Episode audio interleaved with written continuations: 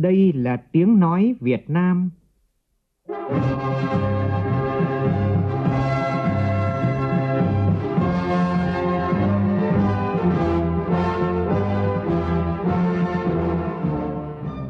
là tiếng nói Việt Nam,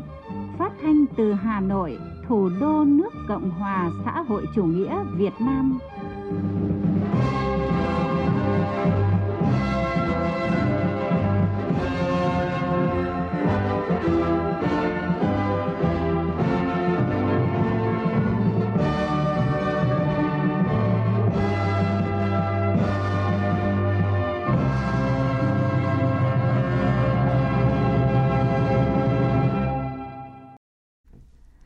Biên tập viên Hằng Nga kính chào quý vị và các bạn. Mời quý vị và các bạn nghe chương trình Thời sự chiều của Đài Tiếng Nói Việt Nam với những nội dung chính sau đây.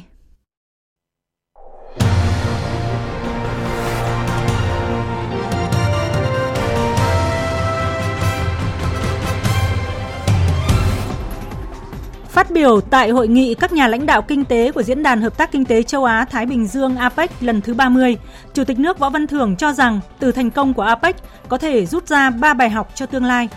Đồng thời đề xuất Việt Nam đăng cai các hoạt động của năm APEC 2027. Các nhà lãnh đạo nhất trí thông qua tuyên bố Cổng Vàng tạo dựng một tương lai bền vững và tự cường cho mọi người dân, kết thúc thành công tốt đẹp hội nghị cấp cao APEC lần thứ 30. Thủ tướng Phạm Minh Chính dự ngày hội đại đoàn kết toàn dân tộc tại liên khu dân cư xã Xà Dề Phìn thuộc tỉnh Lai Châu. Ấn vàng Hoàng đế Chi Bảo đã về đến Việt Nam, kết thúc hành trình một năm thương thảo giữa các đối tác Việt Nam và Pháp. Trong phần tin thế giới, Philippines và Mỹ ký thỏa thuận hợp tác hạt nhân dân sự, mở đường cho Mỹ xuất khẩu công nghệ, các vật liệu, thiết bị hạt nhân dân sự sang Philippines. OpenAI bất ngờ sa thải giám đốc điều hành Sam Altman, cha đẻ của chatbot trí tuệ nhân tạo ChatGPT đình đám ra đời vào năm 2022, trở thành hiện tượng trong giới công nghệ khi đó.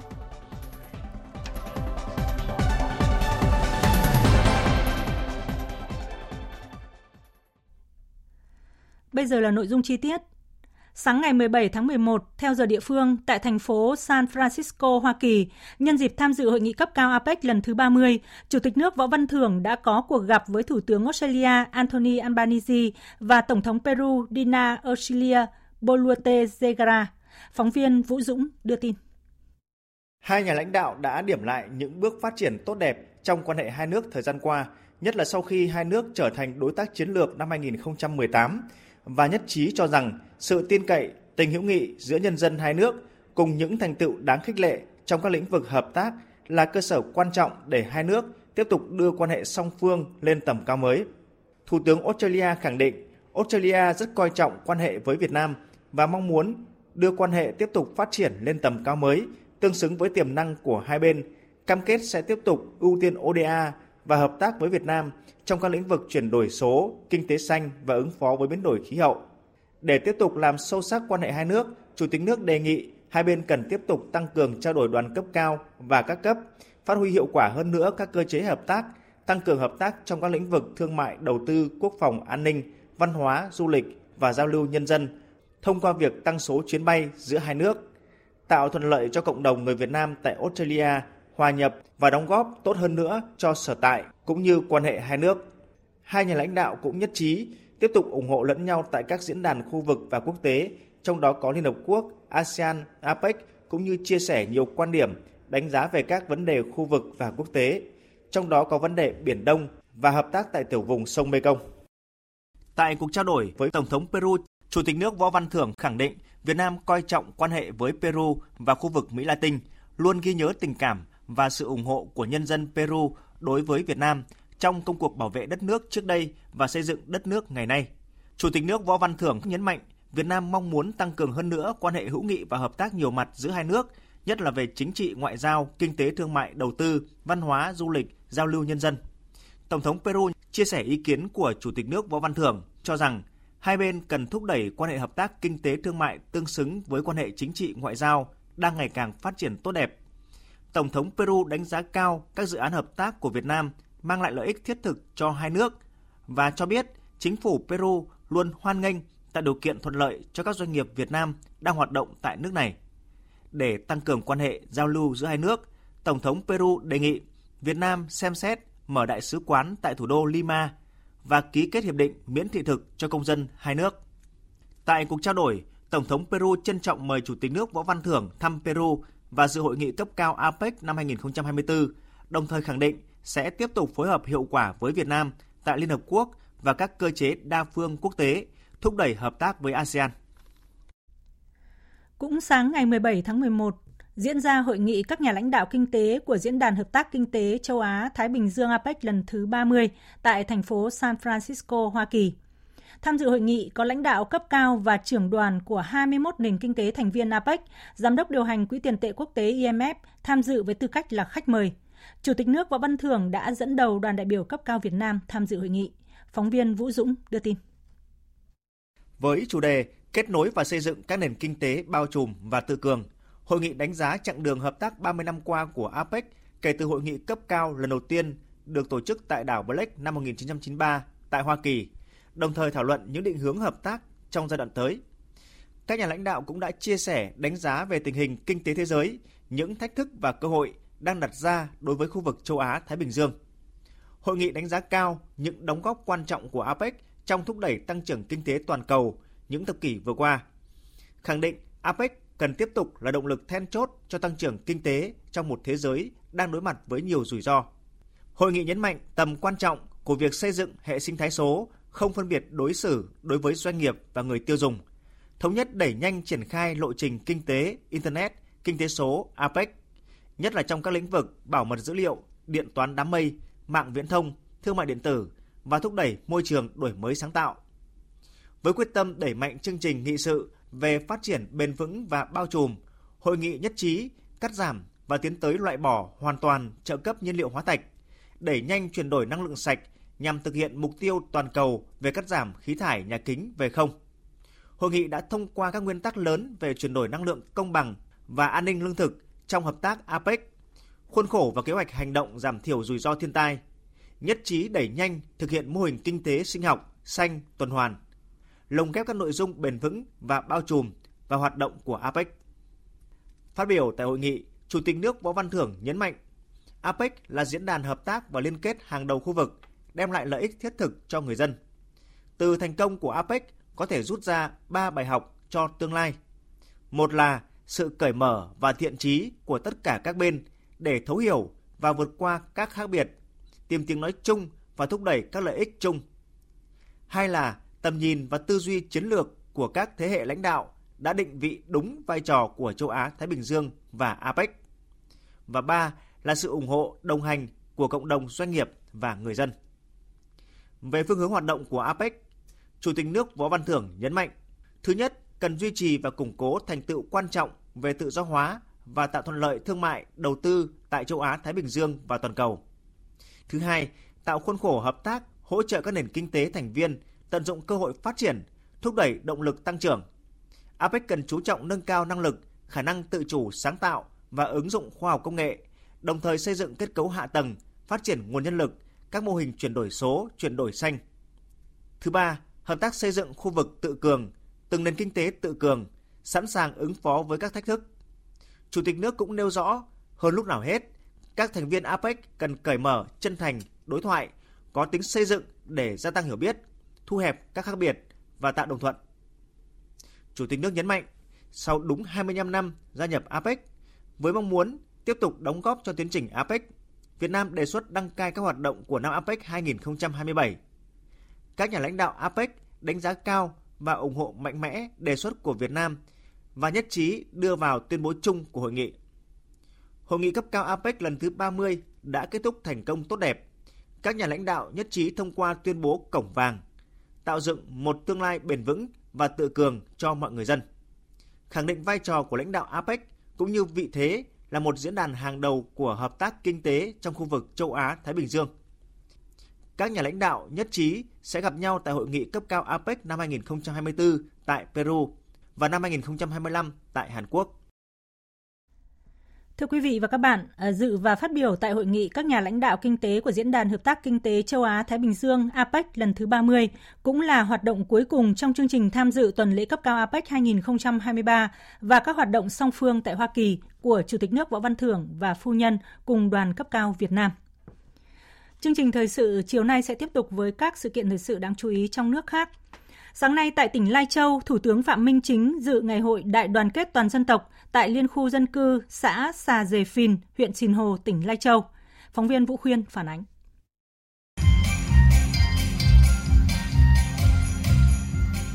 Trong không khí vui tươi phấn khởi thắm tình đoàn kết, đồng bào các dân tộc tỉnh Lai Châu trong những bộ váy truyền thống rực rỡ sắc màu nô nức tham gia ngày hội đại đoàn kết toàn dân tộc.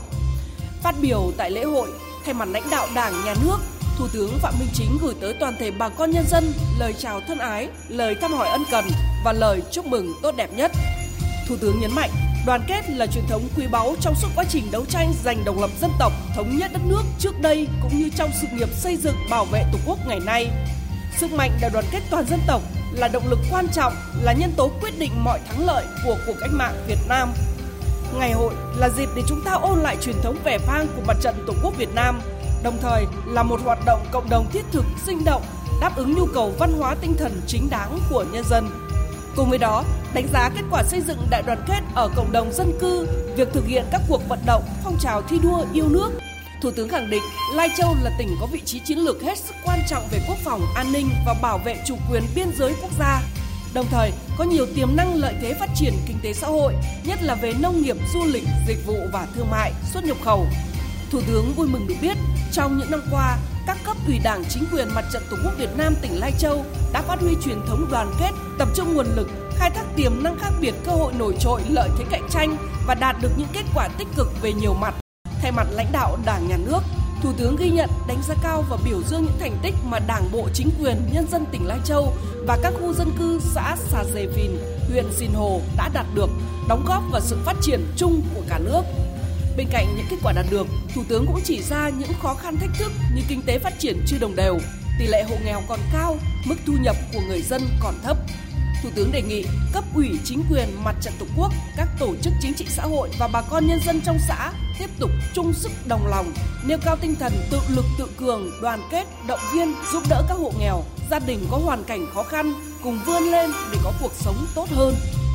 Thủ tướng đề nghị cấp ủy Đảng, chính quyền, mặt trận Tổ quốc tỉnh Lai Châu nói chung, xã Sa Dề Phìn, huyện Sinh Hồ nói riêng tiếp tục động viên nhân dân tăng cường đoàn kết, triển khai thực hiện hiệu quả nghị quyết đại hội 13 của Đảng và các nghị quyết đại hội Đảng bộ các cấp. Trong không khí hân hoan sôi nổi, thắm tình đoàn kết của ngày hội hôm nay khắc ghi lời dạy của Bác Hồ kính yêu: đoàn kết, đoàn kết, đại đoàn kết, thành công, thành công, đại thành công Tôi mong muốn và tin tưởng rằng bà con sẽ phát huy truyền thống cách mạng, bản sắc văn hóa dân tộc, tinh thần tương thân, tương ái, hỗ trợ lẫn nhau trong cuộc sống, tham gia xây dựng môi trường sống lành mạnh, văn minh, ngày càng hiện đại, xây dựng cộng đồng vững mạnh về an ninh, trật tự, phòng ngừa với các loại tội phạm, tệ nạn xã hội, cảnh giác với các âm mưu chống phá của các thế lực thù địch, đoàn kết hơn nữa, trên dưới một lòng, thống nhất giữa ý đảng và lòng dân, quyết tâm phấn đấu xây dựng quê hương ngày càng phát triển, giàu đẹp và văn minh, xây dựng nông thôn hiện đại, nông nghiệp sinh thái và nông dân văn minh. Chúc các cụ, các bác và bà con nhân dân, quý vị đại biểu và toàn thể các đồng chí mạnh khỏe, hạnh phúc và thành công.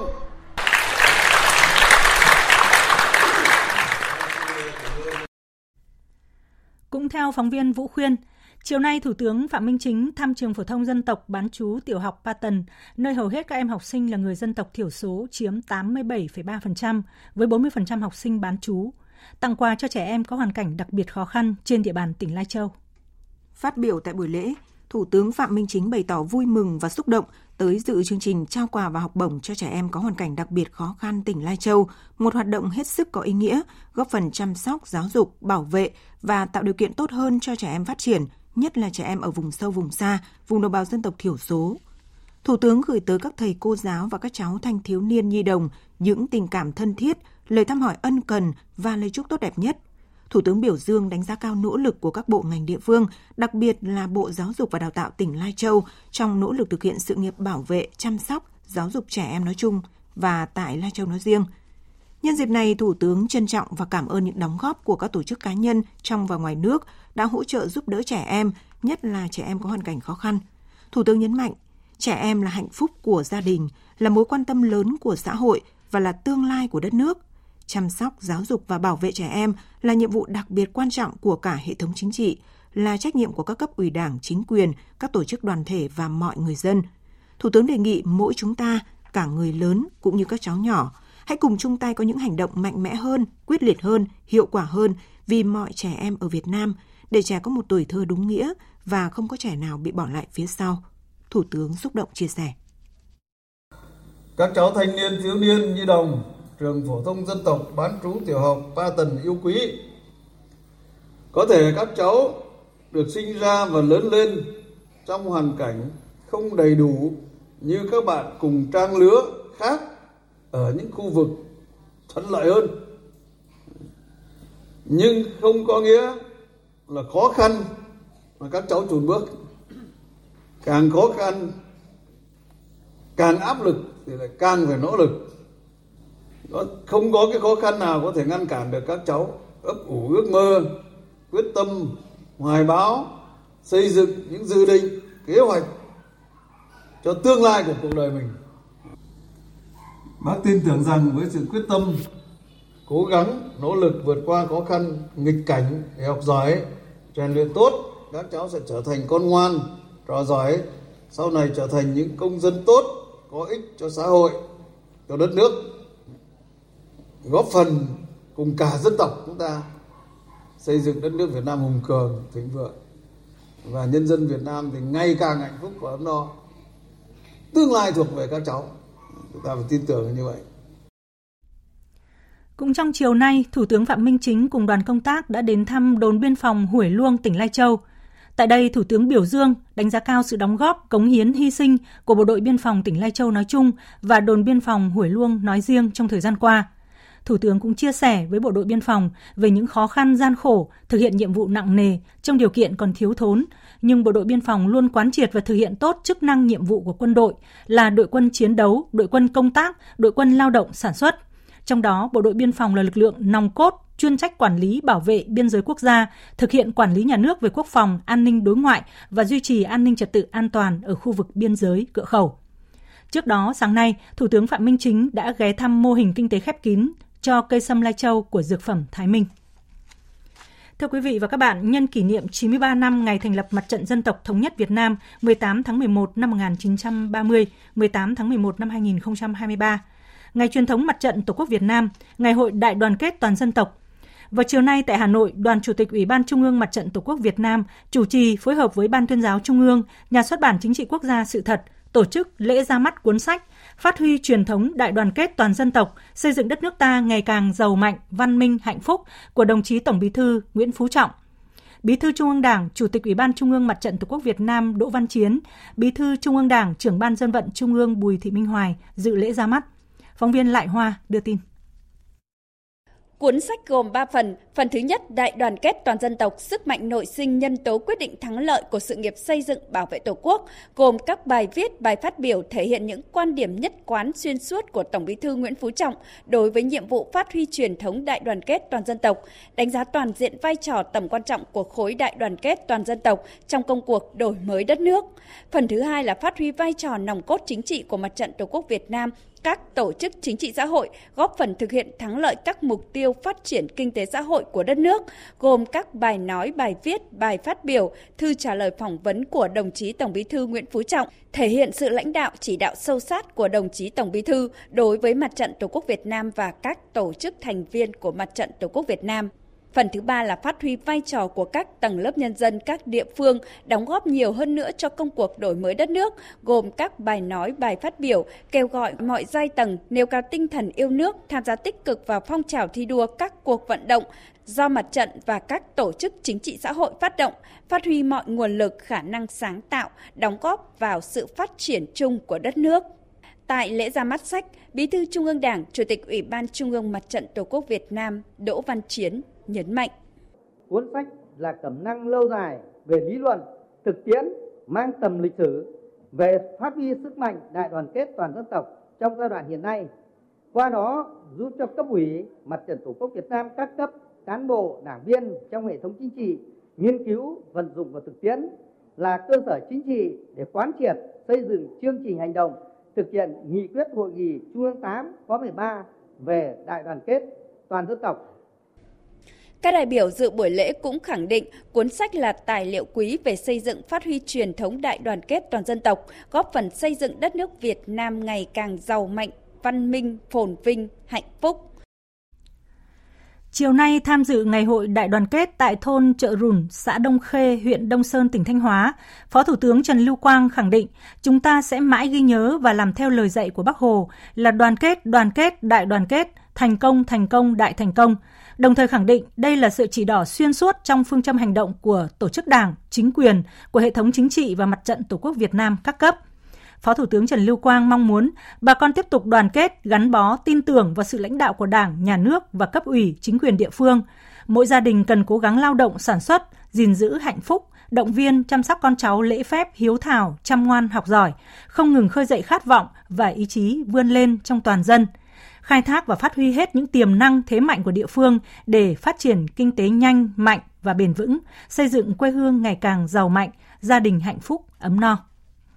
Thưa quý vị, thưa các bạn, những ngôi nhà văn hóa cộng đồng kết hợp tránh trú bão lũ, ngôi nhà trí tuệ được nhân rộng trong tỉnh Hà Tĩnh thời gian qua đã phát huy những giá trị nhân văn cao đẹp, làm phong phú hơn đời sống văn hóa tinh thần của người dân ở các cộng đồng dân cư – đây là thành quả được kết tinh từ chủ trương đúng đắn, cách làm tâm huyết, hiệu quả và tinh thần đại đoàn kết toàn dân. Phóng viên Đài Tiếng Nói Việt Nam phỏng vấn Ủy viên Trung ương Đảng, Bí thư tỉnh ủy Hà Tĩnh Hoàng Trung Dũng về mô hình nhà văn hóa cộng đồng ở địa phương này. Mời quý vị và các bạn cùng nghe. À, trước tiên xin được cảm ơn đồng chí Hoàng Trung Dũng đã nhận lời tham dự chương trình của Đài Tiếng Nói Việt Nam. Xin chào ờ, thính giả, À, thưa đồng chí Hoàng Trung Dũng, à, xuất phát từ đâu mà Hà Tĩnh có chủ trương hình thành ngôi nhà văn hóa cộng đồng kết hợp với tránh chú bão và ngôi nhà trí tuệ? Thưa đồng chí. Hà Tĩnh là khu vực mà thường xuyên xảy ra thiên tai. Đặc biệt vào tháng 10 năm 2020 là xảy ra trận lũ lịch sử và tổng thiệt hại khoảng 5,3 tỷ đồng. Đối với một tỉnh có cái ảnh hưởng như thế thì à, chúng tôi hết sức băn khoăn và chúng tôi suy nghĩ là phải làm như thế nào để có được cái căn nhà ở kiên cố cho người dân và có được những cái nơi à, trú ngụ cho người dân khi bão lũ đến. Và chính vì vậy mà chúng tôi đã kêu gọi nguồn lực xã hội hóa xây dựng các cái nhà văn hóa cộng đồng. Nhà văn hóa cộng đồng thì nó có rất nhiều chức năng. Đó là cái việc sinh hoạt chi bộ, sinh hoạt thôn xóm là cái nơi sinh hoạt văn hóa và đặc biệt khi lũ đến thì người dân lên đó trú ngụ. Và chúng tôi cũng đã lấy ý kiến rộng rãi trong người dân để xây dựng nhà có nhà bếp phòng tắm có thể người dân ở được cả tuần lễ nếu như lũ đến. Trong à, 3 năm vừa qua thì đã kêu gọi các cái nguồn lực xây dựng được 58 nhà văn hóa cộng đồng cùng với nhà văn hóa cộng đồng thì chúng tôi đã huy động nguồn lực xây dựng được 5.700 ngôi nhà kiên cố có thể có sức chống chịu khi bão lũ đến là hết sức yên tâm. À, vâng, mô hình này thì đã phát huy hiệu quả như thế nào trong cộng đồng dân cư, à, thưa đồng chí? Khi có cái ngôi nhà văn hóa cộng đồng thì đây là cái nơi mà các cháu có cái chỗ sinh hoạt, người già có chỗ sinh hoạt và phụ nữ có chỗ sinh hoạt. Có nghĩa rằng là vào ngày nghỉ, vào các cái buổi chiều. À, tất cả các cái đối tượng ở trên địa bàn nó là ra đấy để sinh hoạt. Và chúng tôi hết sức quan tâm tới à, khơi dậy những cái bộ môn thể thao dân gian để các cháu hiểu được những giá trị truyền thống. Và cũng qua đó rất nhiều nơi từ ngôi nhà văn hóa cộng đồng thì đã mời các thầy các cô là con em trên địa bàn về dạy miễn phí ngoại ngữ. Thì điều này chúng tôi nhận thấy là cái ngôi nhà văn hóa cộng đồng đã có một cái tác động rất lớn để nâng cao nhận thức là nơi neo giữ cái truyền thống văn hóa và cái nơi cầu kết cộng đồng để từ đó mỗi người dân lại hỗ trợ giúp đỡ nhau cùng vươn lên trong cuộc sống. Và cũng là cái nơi để giải quyết những cái khó khăn vướng mắc cho người dân và cũng là cái nơi mà lãnh đạo huyện, lãnh đạo tỉnh thường xuyên xuống để đối thoại với nhân dân, nghe những cái tâm tư nguyện vọng chính đáng của nhân dân. Chính vì vậy mà nhân dân à, cảm nhận được rằng từ khi có cái ngôi nhà văn hóa cộng đồng thì cái tình làng nghĩa xóm được à, phổ kết hơn. Thứ hai là đón nhận được cái sự quan tâm của các cấp ủy đảng chính quyền và cũng từ đó thì người dân đã có những cái hiện kế trong phát triển kinh tế xã hội, phát huy dân chủ trong nhân dân. Vâng, xin trân trọng cảm ơn đồng chí. Quý vị và các bạn vừa nghe cuộc phỏng vấn của phóng viên Đài Tiếng Nói Việt Nam với Ủy viên Trung ương Đảng Bí thư tỉnh ủy Hà Tĩnh Hoàng Trung Dũng về nội dung ấm tình đoàn kết trong những ngôi nhà văn hóa cộng đồng tại Hà Tĩnh. Thời sự VOV, nhanh, tin cậy, hấp dẫn. Hôm nay tại xã An Lập, huyện Dầu Tiếng, tỉnh Bình Dương, Bộ Giao thông Vận tải tổ chức lễ triển khai thi công dự án đầu tư xây dựng đường Hồ Chí Minh, đoạn Trơn Thành, Đức Hòa. Đây là dự án thành phần của dự án cao tốc Bắc Nam phía Tây. Dự án bắt đầu triển khai thi công từ năm 2009, nhưng đến tháng 3 năm 2011 thì tạm dừng do gặp khó khăn về nguồn vốn. Đến nay dự án được khởi động lại, góp phần nối tuyến đường đi qua trục Đông Nam Bộ, kết nối Tây Nguyên và các tỉnh đồng bằng sông Cửu Long. Vào sáng nay, Trường Đại học Kinh tế Thành phố Hồ Chí Minh tổ chức lễ công bố quyết định của Thủ tướng Chính phủ chuyển Trường Đại học Kinh tế Thành phố Hồ Chí Minh thành Đại học Kinh tế Thành phố Hồ Chí Minh, đánh dấu một cột mốc mới trong lịch sử của nhà trường. Tin của phóng viên Minh Hạnh. Ngày 4 tháng 10 năm 2023, Thủ tướng Chính phủ đã ký quyết định số 1146 chuyển Trường Đại học Kinh tế Thành phố Hồ Chí Minh thành Đại học Kinh tế Thành phố Hồ Chí Minh. Đại học chính thức trở thành một trong bảy cơ sở giáo dục đại học tại Việt Nam hoạt động theo mô hình đại học đa ngành đa lĩnh vực, đồng nhất và hội nhập với hệ thống các đại học tiên tiến trên thế giới. Đây chính là cột mốc chuyển mình lớn trên hành trình phát triển hơn 48 năm qua của UEH. Phát biểu tại buổi lễ, Phó giáo sư tiến sĩ Hoàng Minh Sơn, Thứ trưởng Bộ Giáo dục và Đào tạo cho biết. Trong xu thế toàn cầu hóa và hội nhập quốc tế, việc đổi mới cơ cấu, tổ chức bộ máy là rất cần thiết để phù hợp với thực tiễn của cơ sở đào tạo, phù hợp với mục tiêu chiến lược để quản lý, quản trị hiệu quả đẩy mạnh tự chủ, sử dụng tối ưu các nguồn lực. Đại học Kinh tế Thành phố Hồ Chí Minh là một trong những đơn vị tiên phong chủ động tái cấu trúc mô hình quản trị mới sẽ giúp trường không chỉ duy trì được tính ổn định vốn có mà còn tạo tiền đề để đẩy mạnh phát triển trong tương lai. Tại buổi lễ, Đại học Kinh tế Thành phố Hồ Chí Minh cũng công bố quyết định của Bộ trưởng Bộ Giáo dục và Đào tạo về việc công nhận hội đồng, chủ tịch hội đồng, ban giám đốc Đại học Kinh tế Thành phố Hồ Chí Minh. Hơn 150 đại biểu là các nhà quản lý cấp trung ương và địa phương, các chuyên gia, nhà khoa học cùng tham gia hội thảo khoa học sáng nay với chủ đề Tư duy và hành động đột phá phát triển của tỉnh Quảng Ninh, giá trị lý luận và thực tiễn. Hội thảo do tỉnh ủy Quảng Ninh phối hợp với Hội đồng lý luận Trung ương, Bộ biên tập tạp chí Cộng sản tổ chức. 140 ý kiến tham luận của các bộ ban ngành trung ương, các chuyên gia, nhà khoa học tập trung tổng kết những cơ sở lý luận và thực tiễn, những yếu tố, điều kiện khách quan xác lập – thúc đẩy tư duy và hành động đột phá phát triển của tỉnh Quảng Ninh.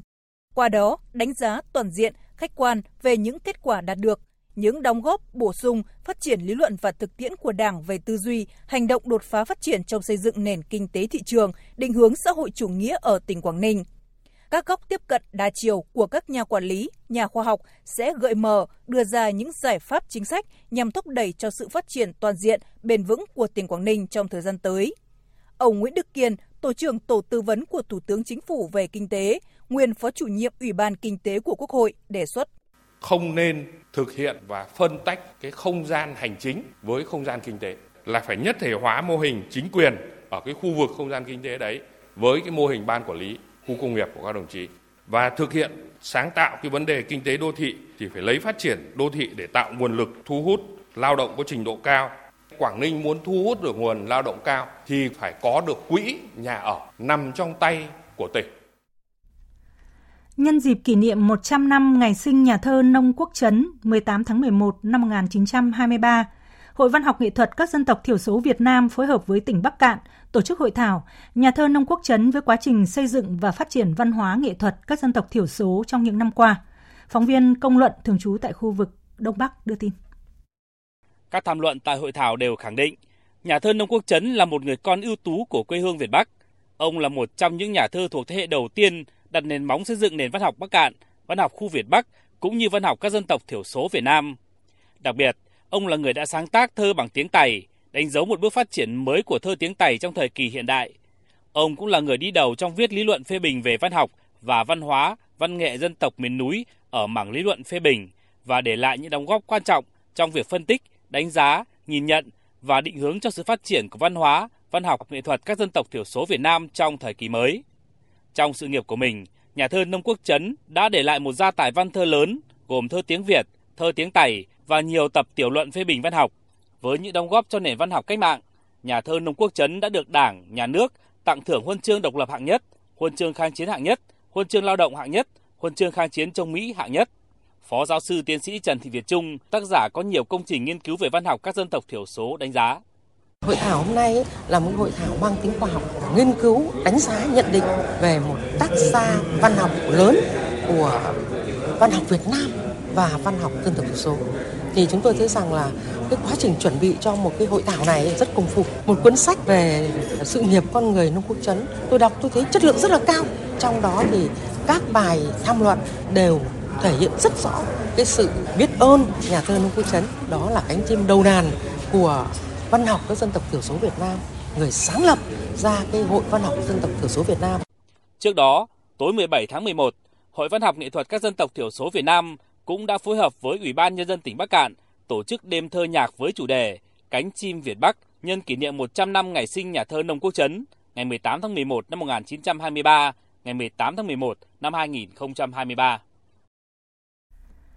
Tại thủ đô Paris của Pháp đã diễn ra lễ chuyển giao ấn vàng Hoàng đế Chi Bảo, một báu vật hoàng cung của triều Nguyễn ở Việt Nam để hồi hương, kết thúc hành trình hơn một năm thương thảo giữa các đối tác Việt Nam và Pháp. Dạng sáng nay, ấn vàng đã an toàn về tới Việt Nam.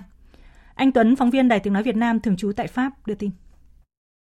Đây là kết quả sau hơn một năm đàm phán, thương thảo và thực hiện các thủ tục pháp lý liên quan về việc dừng đấu giá công khai ấn vàng Hoàng đế Chi Bảo tại Paris, Pháp tháng 11 năm 2022. Thỏa thuận chuyển giao cho nước ta theo đề nghị của đoàn công tác liên ngành do Bộ Văn hóa, Thể thao và Du lịch chủ trì cùng các bộ Ngoại giao, Tư pháp, Tài chính, Công an và sự hỗ trợ đặc biệt của Đại sứ quán Việt Nam tại Pháp.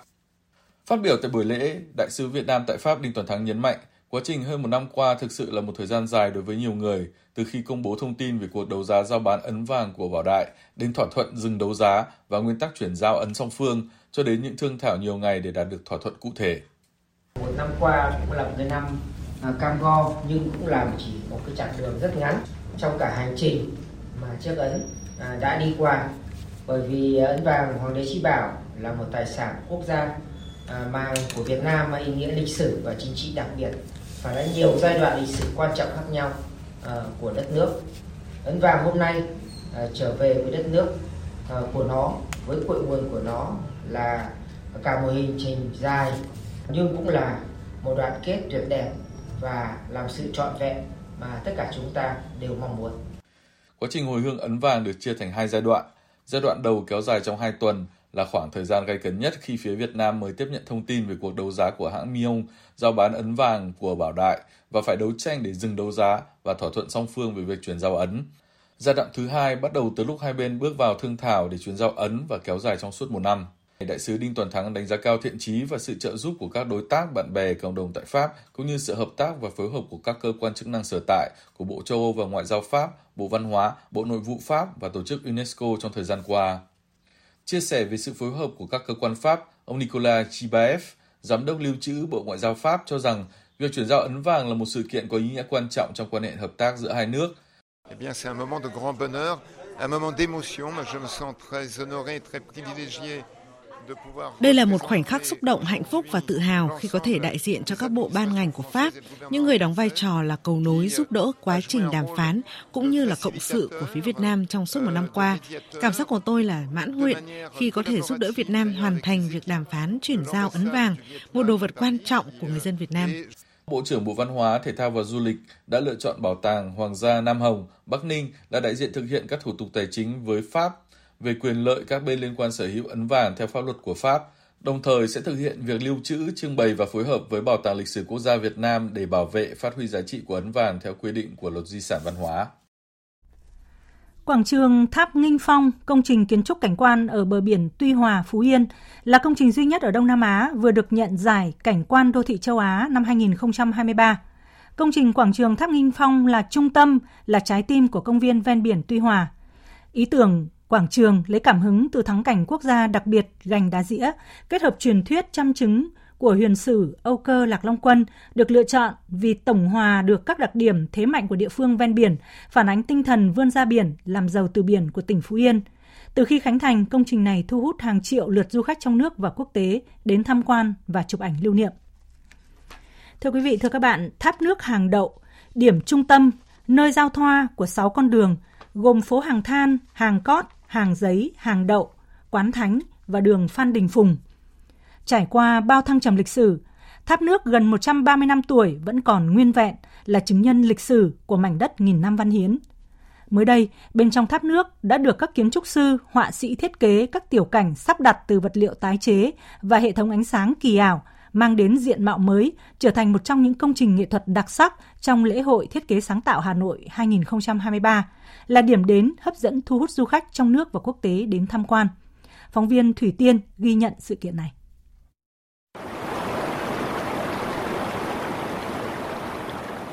Với cấu trúc hình trụ là các bức tường vòm, diện tích bên trong khoảng 250 m2 với nhiều cửa vòm thông nhau bằng đường dẫn tròn men theo vách tường của tháp nước. Lấy cảm hứng từ lục thủy theo quan niệm Á Đông tượng trưng cho sáu nguồn nước trong tự nhiên là nước sông, nước trong khe, nước suối, nước mưa, nước ngầm và nước biển kết hợp với hệ thống âm thanh tạo nên hiệu ứng nước chảy tự nhiên, sống động.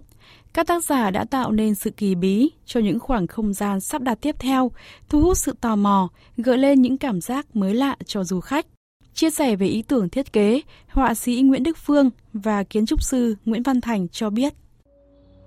Thì tôi chia thành hai phần, một phần nó liên quan đến vấn đề về thị giác và một phần liên quan đến vấn đề cảm giác là âm thanh. Thì cái vấn đề thị giác ở đây thì tôi muốn sử dụng các cái vật liệu tái chế, cụ thể là những cái ni lông.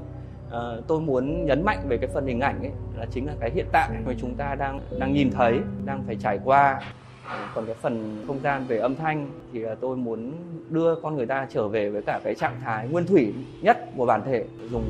âm thanh tiếng động của nước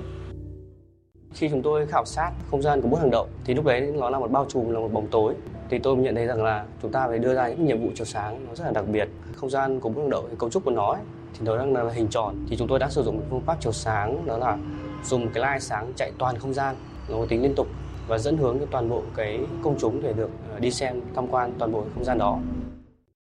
Những tác phẩm nghệ thuật với mảng màu loang lổ được làm từ ni lông tái chế, được sắp xếp sống động và đầy bay bổng trong lòng tháp, phản ánh vấn đề ô nhiễm nguồn nước ở đô thị hiện nay.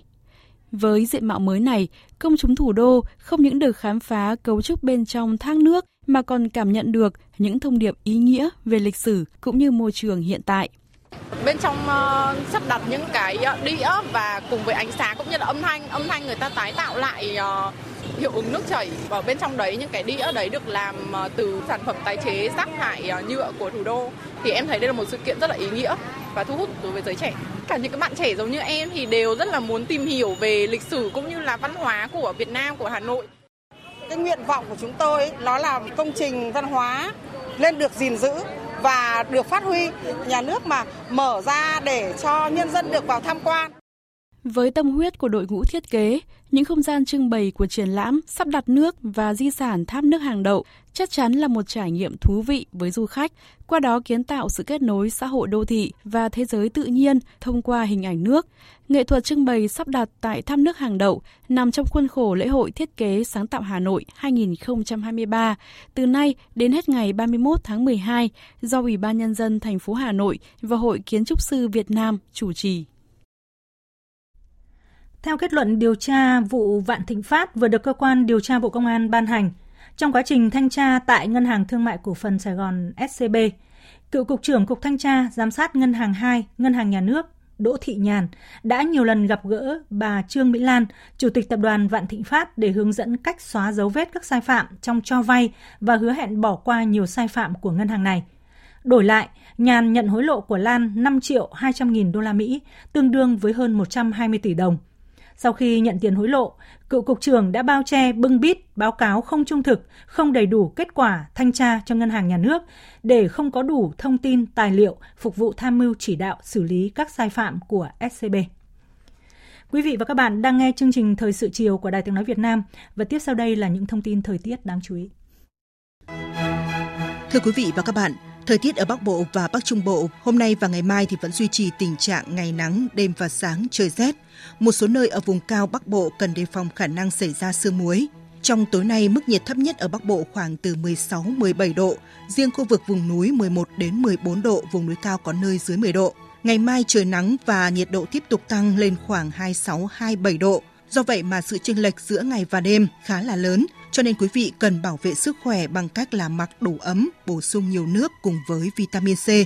Riêng với khu vực Trung và Nam Trung Bộ, bà con lưu ý là sau đợt mưa lớn vừa qua, trời đã bắt đầu nắng giáo, lũ trên các sông thì đang xuống dần, thế nhưng mà bà con lưu ý việc xử lý nguồn nước sinh hoạt làm sao cho thật an toàn sau nhiều ngày xảy ra ngập úng. Còn ở khu vực Tây Nguyên và Nam Bộ, khả năng chiều tối xảy ra mưa rào nhiều nơi. Thành phố Hồ Chí Minh và các nơi khác của Nam Bộ ngày mai trời vẫn nắng nóng với mức nhiệt khá cao, còn ở Tây Nguyên nhờ địa hình nên bầu không khí dễ chịu hơn với mức nhiệt 25-26 độ.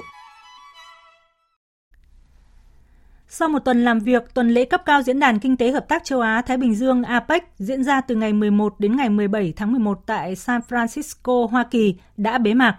Với hơn 10 sự kiện chính thức cùng với hàng chục cuộc tiếp xúc song phương của nguyên thủ các nền kinh tế, diễn đàn APEC đã gửi đi thông điệp mạnh mẽ của chủ nghĩa đa phương và sự hợp tác cùng có lợi trong một thế giới nhiều biến động. Biên tập viên Hồng Nhung tổng hợp thông tin. Là nước chủ nhà APEC 2023, tuần lễ cấp cao APEC thực sự là cơ hội để Mỹ thể hiện vai trò của một cường quốc kinh tế và truyền đi thông điệp về các cam kết vững chắc của Mỹ đối với khu vực Ấn Độ Dương-Thái Bình Dương tự do và rộng mở. Điều này đã được chính Tổng thống Mỹ Joe Biden đặc biệt nhấn mạnh trong các bài phát biểu tại tuần lễ APEC. Phát biểu tại cuộc họp báo sau khi bế mạc hội nghị, Tổng thống Mỹ Joe Biden tiếp tục khẳng định trong vài ngày qua, chúng tôi đã làm việc cùng nhau và tôi nghĩ đó không phải là cường điệu. Chúng tôi đã cùng nhau tìm cách xây dựng nền kinh tế toàn diện, kiên cường và bền vững cho khu vực châu Á Thái Bình Dương. Và chúng tôi đã nói về tiến trình đó đòi hỏi phải có sự hợp tác cùng nhau.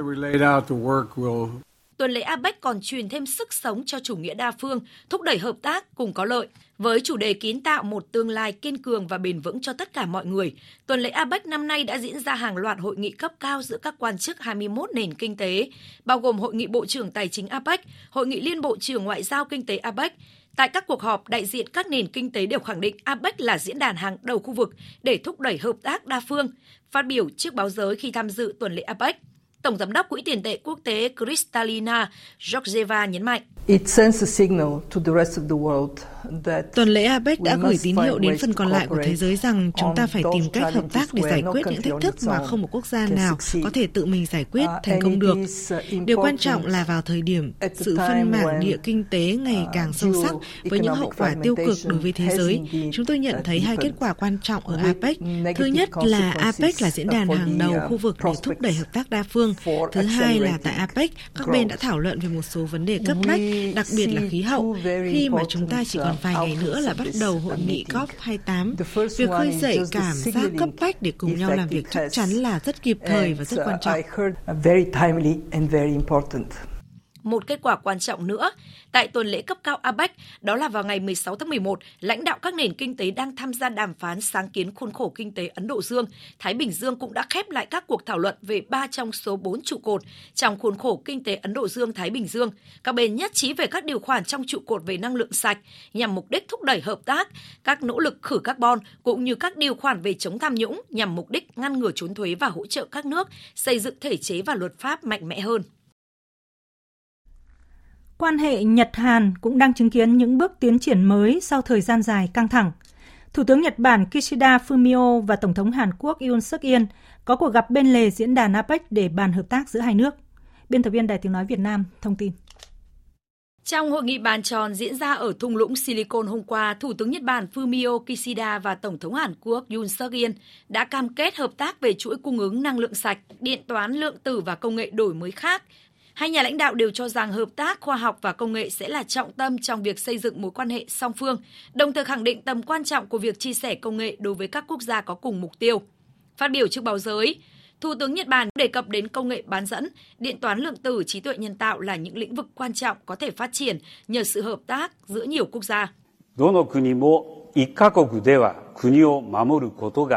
Ý tưởng mới xuất hiện thông qua trao đổi nhiều tầng giữa những người đa dạng, thiết lập một hệ sinh thái khởi nghiệp toàn cầu thông qua kết nối xuyên biên giới, tăng cường liên kết giữa mọi người là một thách thức quan trọng khác. Quan hệ đối tác trong khoa học và công nghệ sẽ trở thành biểu tượng của mối quan hệ Nhật Bản Hàn Quốc đang thay đổi và quan hệ đối tác Nhật Bản Mỹ Hàn Quốc sẽ thay đổi thế giới. Về phần mình, Tổng thống Hàn Quốc Yoon suk yeol lưu ý rằng những đổi mới như điện toán lượng tử có ý nghĩa an ninh quốc gia và cho biết việc phát triển hợp tác phải diễn ra với các quốc gia có giá trị chung. 철학과 가치를 공유하는 한미일이 Hàn Quốc, Mỹ và Nhật Bản cùng chia sẻ triết lý và giá trị có thể củng cố tự do và làm phong phú thêm cuộc sống của không chỉ người dân ba nước mà còn cả thế giới bằng cách phát triển công nghệ và chia sẻ kết quả. Vì vậy, tôi muốn mở rộng mạnh mẽ ngân sách hỗ trợ nghiên cứu chung toàn cầu vào năm tới và cho phép ngân sách được thực hiện linh hoạt nhằm tạo ra một hệ thống mà chúng ta có thể đáp ứng bất cứ lúc nào trước sự hợp tác kỹ thuật với các quốc gia có cùng giá trị.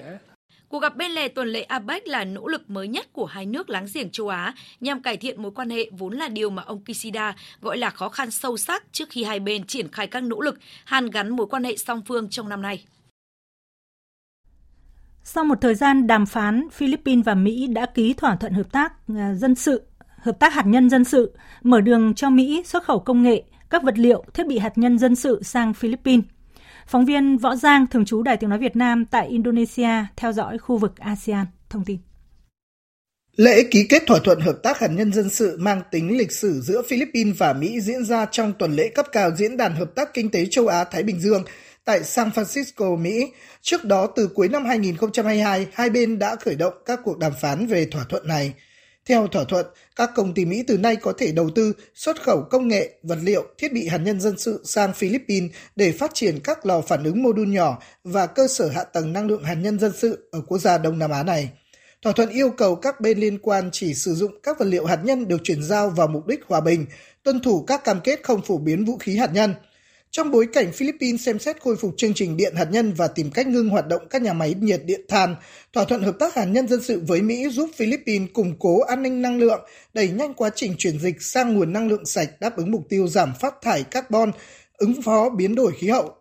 Phát biểu nhân sự kiện, Tổng thống Philippines Ferdinand Marcos khẳng định năng lượng hạt nhân dân sự là một lĩnh vực chứng minh tính hiệu quả của quan hệ liên minh đối tác Philippines và Mỹ – dưới thời Tổng thống Marcos, quan hệ Philippines-Mỹ đang được củng cố không ngừng với hàng loạt thỏa thuận quan trọng, trong đó có các thỏa thuận thuộc lĩnh vực quốc phòng, kinh tế, năng lượng.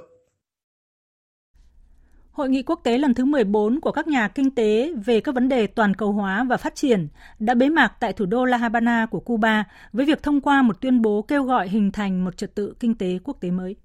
Tuyên bố La Habana cũng kêu gọi chấm dứt ngay lập tức các cuộc tấn công của Israel nhằm vào dân thường Palestine và lên án việc duy trì lệnh bao vây cấm vận chống Cuba trong hơn 6 thập kỷ qua.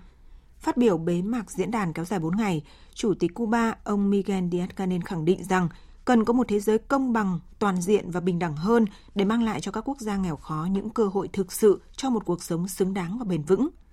Tại hội nghị có sự tham gia của khoảng 500 chuyên gia kinh tế đến từ 47 quốc gia, Chủ tịch Cuba cảnh báo nếu không thay đổi thực trạng hỗn loạn toàn cầu hiện nay, lòng tham lam và ích kỷ của một số ít sẽ đẩy cả thế giới vào vực thẳm. Về tình hình chiến sự tại Trung Đông, chính phủ Israel đã đồng ý cho hai xe chở dầu diesel vào Gaza mỗi ngày để giải quyết nhu cầu thiếu hụt nhân đạo ở khu vực này. Tuy nhiên, quyết định vẫn được xem là chưa đủ trong bối cảnh chiến sự, vẫn chưa có dấu hiệu giảm nhiệt và nguy cơ dịch bệnh và nạn đói đang có dấu hiệu lan rộng.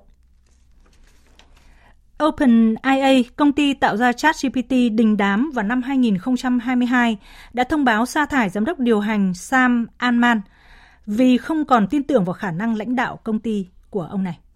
Ông Altman, 38 tuổi, đã trở thành hiện tượng trong thế giới công nghệ khi cho ra đời ChatGPT, một chatbot trí tuệ nhân tạo AI với những khả năng chưa từng có, tạo ra nội dung ở cấp độ con người như thơ hoặc tác phẩm nghệ thuật chỉ trong vài giây – Hội đồng quản trị của OpenAI cho biết quyết định sa thải ông Altman được đưa ra sau một quá trình cân nhắc và kết luận. Hội đồng quản trị không còn tin tưởng vào khả năng tiếp tục dẫn dắt OpenAI của ông Altman nữa.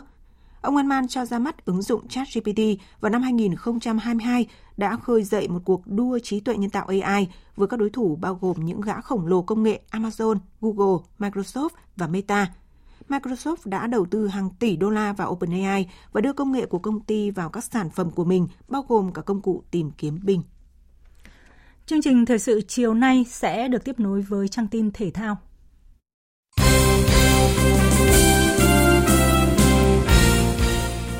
Quý vị và các bạn thân mến, dạng sáng nay 18 tháng 11, đội tuyển Việt Nam đã trở về nước chuẩn bị cho trận đấu với đội tuyển Iraq trên sân vận động Mỹ Đình tại lượt trận thứ hai vòng loại World Cup 2026. Sau chiến thắng 2-0 trước Philippines ở trận giao quân trên sân khách, huấn luyện viên Philippe Chuche cho biết ông hài lòng về tinh thần quyết tâm, kỷ luật, tuân thủ chiến thuật của các học trò. Chúng tôi có một số những sai số ở phía dưới hàng. Tuy nhiên thì tổng hòa thì tôi uh, hài lòng về uh, tinh thần, sự quyết tâm cũng như là kỷ luật tuân thủ đấu pháp chiến thuật của toàn đội cho tới những phút cuối cùng của trận đấu. Chiến thắng ngày hôm nay rất quan trọng, tập luyện chỉ là tập luyện mà thôi. Qua những cái khoảnh khắc mà nhận sức ép như trận đấu ngày hôm nay thì mới giúp các cầu thủ nhận ra rằng ý nghĩa của các buổi tập tại sao chúng ta cần tuân thủ luật pháp chiến thuật. Từ đó giúp các cầu thủ điều chỉnh tốt hơn, tự tin hơn khi mà sắp tới đây vào ngày 21 tháng 11 chúng tôi có một trận đấu còn quan trọng hơn nữa gặp đội tuyển Iraq. Chiều nay 18 tháng 11, nhóm các cầu thủ ít thi đấu, không vào sân thi đấu và không có danh sách đăng ký ở trận gặp Philippines ra sân tập luyện. Nhóm các cầu thủ còn lại được nghỉ ngơi để có sự phục hồi tốt nhất. Huấn luyện viên Chuchie có 3 ngày để chuẩn bị cho trận đấu với đội tuyển Iraq. Đội bạn cũng đã có mặt tại Việt Nam và đặt quyết tâm cao để có được kết quả thuận lợi tại sân Mỹ Đình. Sáng nay 18 tháng 11 tại công ty VPF đã diễn ra đại hội cổ đông nhiệm kỳ 2023-2026. Đại hội đã tổng kết lại những dấu ấn mà VPF đạt được trong nhiệm kỳ 2021 đến nay. Đó là bóng đá Việt Nam đã có thêm trọng tài FIFA, công nghệ VAR xuất hiện tại V-League.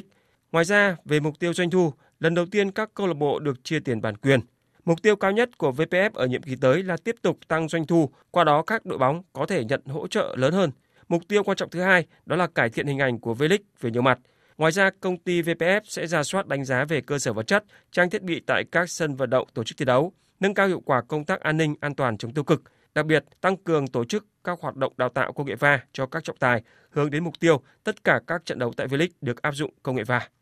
Cũng trong chiều nay 18 tháng 11 tại nhà thi đấu Lãnh Binh Thăng, thành phố Hồ Chí Minh diễn ra hai trận đấu cuối cùng của giải Futsal HD Bank Cup Quốc gia 2023. Trận tranh hạng 3 là cuộc đối đầu giữa Saco và Thái Sơn Bắc, trong khi đó ở trận đấu chung kết sẽ là màn so tài của Thái Sơn Nam gặp Cao Bằng. Ở trận đấu tranh hạng 3, sau hai hiệp đấu căng thẳng và kịch tính, Saco và Thái Sơn Bắc đã cầm hòa nhau với tỷ số 3 đều và bước vào loạt sút luân lưu định mệnh. Trên chấm phạt đền, Thái Sơn Bắc đã vượt qua Saco với tỷ số 4-3, qua đó giành chiến thắng chung cuộc 7-6, giành huy chương đồng. Kết quả và diễn biến của trận đấu chung kết tranh cúp giữa câu lạc bộ Thái Sơn Nam và Cao Bằng sẽ được chúng tôi chuyển tới quý vị và các bạn ở bản tin tiếp theo. Từ ngày 22 tháng 11 cho đến ngày 1 tháng 12 tới, giải vô vi nam vô địch thế giới sẽ khởi tranh tại thành phố Hồ Chí Minh. Đây là lần thứ 7 giải đấu này được tổ chức. Tại giải, các võ sĩ sẽ tranh tài 44 bộ huy chương, trong đó nội dung quyền biểu diễn là 26 bộ huy chương. Nội dung thi đấu đối kháng có 18 bộ huy chương. Võ sĩ Lê Thị Hiền chia sẻ trước thềm giải đấu. Vươn ra đấu trường thế giới thì đối thủ các bạn rất là mạnh. À, các bạn vừa mạnh về thể lực và các bạn phát triển vô vi nam của chúng ta rất là mạnh. Ừ, lối đánh của chiến thuật của em là à, di chuyển và đánh tỉa à, hoặc là giật phản đánh. Hiện nay đô cử Trịnh Văn Vinh đang nỗ lực từng ngày để hướng tới tấm vé dự Thế vận hội Paris vào năm 2024.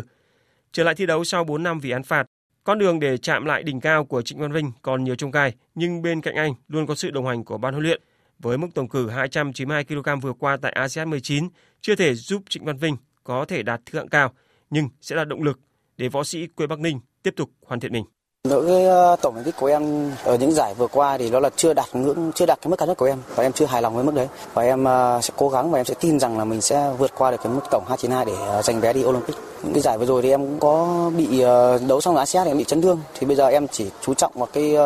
kỹ thuật để hạn chế chấn thương lại. Từ nay tới Olympic Paris 2024, Trịnh Văn Vinh sẽ phải chạy đua với thời gian để tìm điểm rơi phong độ tốt nhất khi giải vô địch châu Á sẽ diễn ra vào đầu tháng 2 năm sau. Quý vị và các bạn thân mến, đội tuyển Đan Mạch và đội tuyển Albany đã trở thành hai đội tuyển tiếp theo giành quyền đến Đức tham dự vòng chung kết Euro 2024 sau khi loạt trận vào dạng sáng 18 tháng 11 khép lại. Tại bảng H, Đan Mạch đã có chiến thắng kịch tính 2-1 trước đối thủ cạnh tranh trực tiếp Slovenia. Với chiến thắng này, đội tuyển Đan Mạch chính thức có tấm vé dự vòng chung kết Euro 2024. Còn tại bảng E, Albany chỉ có được trận hòa một đều trên sân của Moldova, nhưng chừng đó là quá đủ để họ có tấm vé tới Đức. Cũng ở loạt trận dạng sáng nay, đã không có bất ngờ nào xảy ra ở bảng C khi hai đội được đánh giá cao hơn là Anh và Italia đều giành chiến thắng. Đội tuyển Anh dễ dàng vượt qua đối thủ yếu nhất bảng là Malta 2-0. Trong khi đó, tại sân Olympico, đội tuyển Italia đã không quá khó khăn để đánh bại Bắc Macedonia với tỷ số 5-2. Chiến thắng này giúp đội tuyển Italia có được màn chạy đá vô cùng thuận lợi trước khi bước vào trận quyết đấu với đội tuyển Ukraine vào ngày 21 tháng 11 tới đây. Như vậy, vòng chung kết Euro 2024 đã chính thức xác định được 13 đội tuyển góp mặt gồm chủ nhà Đức, Tây Ban Nha, Scotland, Pháp, Bỉ, Thổ Nhĩ Kỳ, Áo, Anh, Hungary, Slovakia, Bồ Đào Nha, Albania và đội tuyển Đan Mạch. Tay vợt Carlos Alcaraz đã giành ngôi nhất bảng đỏ sau chiến thắng Trung Quốc 2-0 trước đối thủ Medvedev ở lượt cuối vòng bảng giải quần vợt ATP Final 2023. Chiến thắng này giúp Alcaraz có lần đầu tiên trong sự nghiệp lọt vào bán kết ATP Final. Việc đánh bại Medvedev, Alcaraz đã giành luôn ngôi nhất bảng đỏ và sẽ phải đối đầu với tay vợt số 1 thế giới Novak Djokovic ở vòng bán kết diễn ra vào dạng sáng ngày mai 19 tháng 11. Dự báo thời tiết Tin dự báo thời tiết đêm nay và ngày mai. Phía Tây Bắc Bộ đêm không mưa, ngày nắng, gió nhẹ, đêm và sáng trời rét. Vùng núi cao cần đề phòng xảy ra sương muối, nhiệt độ từ 12 đến 27 độ. Phía Đông Bắc Bộ đêm không mưa, ngày nắng, gió Đông Bắc cấp 2, cấp 3, đêm và sáng trời rét, vùng núi cao cần đề phòng xảy ra sương muối, nhiệt độ từ 14 đến 27 độ. Khu vực từ Thanh Hóa đến Thừa Thiên Huế, phía Bắc đêm không mưa ngày nắng, phía Nam đêm có mưa vài nơi, ngày nắng, gió Bắc đến Tây Bắc cấp 2, cấp 3, đêm và sáng phía Bắc trời rét, phía Nam trời lạnh, nhiệt độ từ 15 đến 28 độ. Khu vực từ Đà Nẵng đến Bình Thuận, chiều tối và đêm có mưa rào và rông vài nơi, ngày nắng, gió Đông Bắc cấp 2, cấp 3, nhiệt độ từ 20 đến 32 độ. Tây Nguyên chiều tối và đêm có mưa rào và rông vài nơi ngày nắng, gió đông bắc đến đông cấp 2 cấp 3, nhiệt độ từ 16 đến 28 độ. Nam Bộ chiều tối và đêm có mưa rào và rông vài nơi, ngày nắng, gió đông bắc cấp 3, nhiệt độ từ 23 đến 33 độ. Khu vực Hà Nội đêm không mưa, ngày nắng, gió đông bắc cấp 2 cấp 3, đêm và sáng trời rét, nhiệt độ từ 14 đến 27 độ. Dự báo thời tiết biển, Bắc và Nam Vịnh Bắc Bộ không mưa, gió đông bắc cấp 4 cấp 5, Vùng biển từ Quảng Trị đến Quảng Ngãi và từ Bình Định đến Ninh Thuận có mưa vài nơi, gió Đông Bắc cấp 5, riêng phía Nam cấp 6 có lúc cấp 7, giật cấp 8, cấp 9, biển động mạnh. Vùng biển từ Bình Thuận đến Cà Mau có mưa rào và rông rải rác, gió Đông Bắc cấp 6 có lúc cấp 7, giật cấp 8, cấp 9, biển động mạnh. Vùng biển từ Cà Mau đến Kiên Giang có mưa rào rải rác và có nơi có rông, gió Đông đến Đông Bắc cấp 5. Khu vực Bắc và giữa Biển Đông, khu vực quần đảo Hoàng Sa thuộc thành phố Đà Nẵng có mưa rào vài nơi, gió Đông Bắc cấp 6, cấp 7, giật cấp 8, cấp 9, biển động mạnh. Khu vực Nam Biển Đông, khu vực quần đảo Trường Sa thuộc tỉnh Khánh Hòa có mưa rào và rông rải rác, gió Đông Bắc cấp 5, riêng phía Tây cấp 6 có lúc cấp 7, giật cấp 8, cấp 9, biển động mạnh. Vịnh Thái Lan có mưa rào và rông vài nơi, gió Đông đến Đông Bắc cấp 4, cấp 5. Tới đây chúng tôi xin kết thúc chương trình Thời sự chiều của Đài Tiếng Nói Việt Nam. Chương trình do các biên tập viên Hằng Nga, Thanh Trường biên soạn với sự tham gia thể hiện của phát thanh viên Quỳnh Anh, kỹ thuật viên Hà Hùng, chịu trách nhiệm nội dung Hoàng Trung Dũng.